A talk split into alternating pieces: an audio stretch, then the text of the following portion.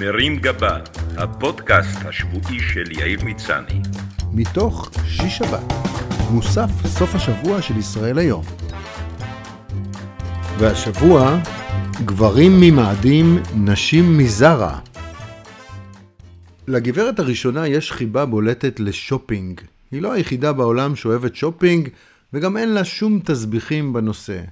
לדעתה, ברגעי העצבות והדכדוך של החיים, קנייה של שמלה, קערה מעוצבת או תיק קטן, מייצרות הרבה יותר שמחה, ריגוש וסיפוק מכל דבר אחר. כל אחד סוחב איתי את התיק קטן, מספיק לה גם זה תיק קטן. כל אחד סוחב איתי את התיק קטן, תיק, תיק. תיק. והתחדשות בנעליים חדשות פעם בכמה חודשים, יעילה וגם חסכונית בהרבה מטיפול פסיכולוגי מתמשך. עם כל הכבוד לרצון של הפסיכולוגית לממן לעצמה עוד מסע קניות. If you say so. רוב הנשים שאני מכיר יודעות לעשות את קניות הביגוד שלהן לבד, בלי שהבעל יסתובב להם בין הרגליים ויעשה פרצופים של אוברדרפט. אבל כשגבר נקלע בטעות לזירת קניות, או שאתם בטיול זוגי בחו"ל ואתה מלווה אותה במשך יום שלם למסע מוצ'ילרוס בין חנויות מותגים, אפשר להבחין באומללות הגברית מקילומטרים. חבורות של גברים מותשים זרוקים על כמה כיסאות לא נוחים בגטו הזכרים שבפאתי חנות הבגדים, נראים כאילו הם מחכים מחוץ לחדר יולדות ללידת שמלה.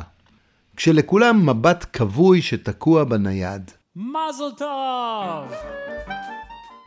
אם הבוטיק הארור לא מביע שום עניין בנציגי המין הנחות וחובב הסנדלים, ולא טרח לארגן עבורם שום פתרון ישיבתי, הם עומדים בצד כמו אידיוטים עם השקיות מהחנויות הקודמות, או נשענים על הקיר ומזיזים את הרגל כדי שהיא לא תגיע למצב נימול. במצב הזה הגברים המיואשים נוטים לאבד צלם אנוש. ראיתי כבר גברים שהתיישבו על השטיח בחנות, נשכבו על הרצפה ושמו ראש על התיק, ניסו לתלות את עצמם על קוליו, או פשוט נרדמו בשירותים של החנות או בתא המדידה.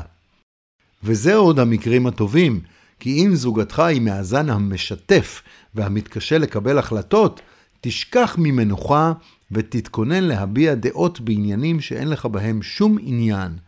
אתה אמור לחכות לה מחוץ לתא המדידה ולהביע דעה מנומקת על כל דגם, צבע ומידה. למרות שאתה מתקשה להבדיל בין ז'קט של לואי ויטון לטרנינג של דוד ביטן.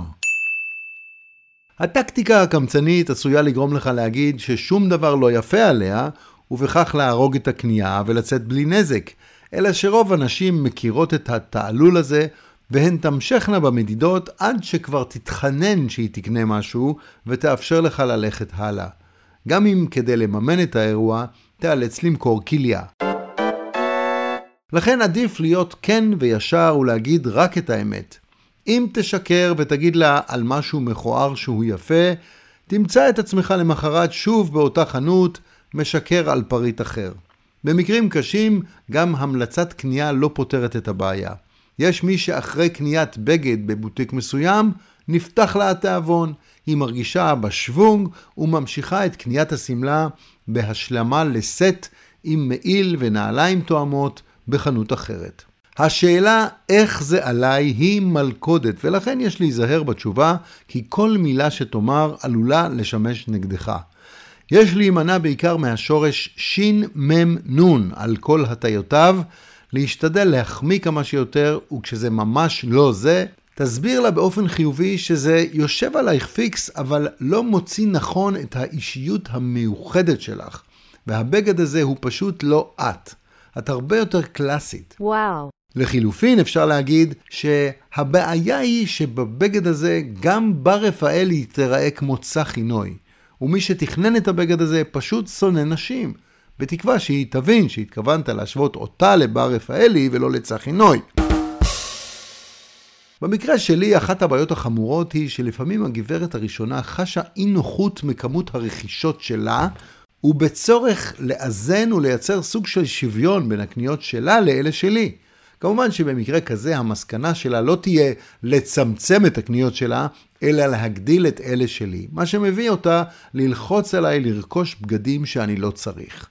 לעתים אני חושד שהיא יוזמת מראש קניית בגדים בשבילי, רק כדי להשיג הכשר מוסרי לכך שהיא עומדת לפצוח בעוד מסע שופינג עבורה. זה לא שאני לא אוהב בגדים חדשים, וכשאני רואה גברים איטלקים לבושים היטב, אני בהחלט מבין את הפערים ביני לבינם. אבל החורניות הישראלית, יוקר המחיה, הקמצנות הבסיסית שלי והארון המפוצץ מקשים עליי לזרום, לשחרר ולהוציא את החצי האיטלקי שבי. בדרך כלל אני מצליח לחמוק מגזירת השופינג בתירוצים שונים של חוסר פניות, מצב רוח לא מתאים או טענה שבקולקציה החדשה של גוצ'י אין שום דבר שמרגיש מדויק לסטיילינג שלי. אבל לפעמים, בעיקר לפני חגים ואירועים חגיגיים, אני מוצא את עצמי באיזה קניון מובל בין חנויות ונאלץ למדוד חולצות ומכנסיים במבט שאותו אני מכיר מגברים אחרים, שהוא בעיקר 180 מעלות הפוך מהתלהבות, הוא משדר שהייתי מעדיף עכשיו להיות בשבי של דאעש ולמדוד סרבל כתום, רק לא כאן. ייי! אם אני רוצה ממש להרגיז אותה, אני אומר לה שכל זה מיותר כי יש לי המון בגדים. הרי מבחינתה כל תכולת הארון שלי ראויה להוות חומר בעירה למדורת ל"ג בעומר על בסיס בלאי סביר, היעדר סטייל וחוסר רלוונטיות אופנתית שפוסלת אותם מלשמש אפילו כסמרטוטים במחסן חומרי הניקוי והמטטים שלנו. Thank you. אני לעומת זאת יכול להמשיך וללכת עם אותן סחבות שאני רגיל אליהן בלי שום בעיה, למרות שלפעמים גם אני מבין שאני נראה בהם כמו חסר בית, ובידיעה שאם אני אמשיך להסתובב איתם ליד אשתי, בקרוב אני באמת עלול להפוך לכזה.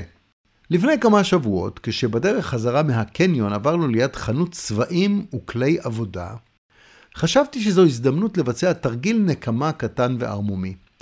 אמרתי לגברת שאני רוצה לקנות כמה דברים לבית, ונכנסנו לחנות.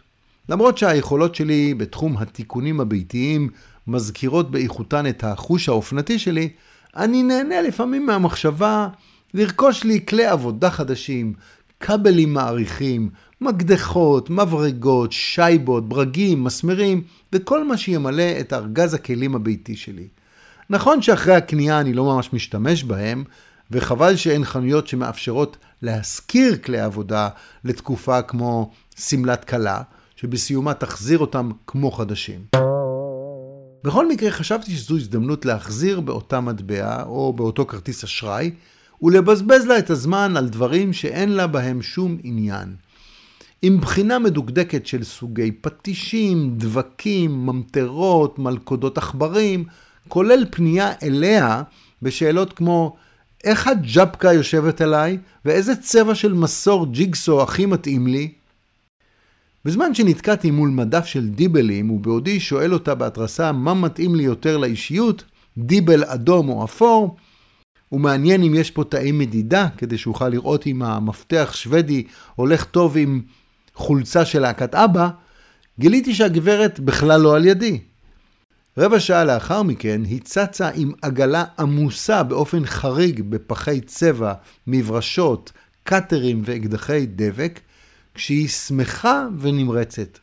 אתה גאון, היא אמרה לי. זה היה רעיון מושלם להיכנס לכאן.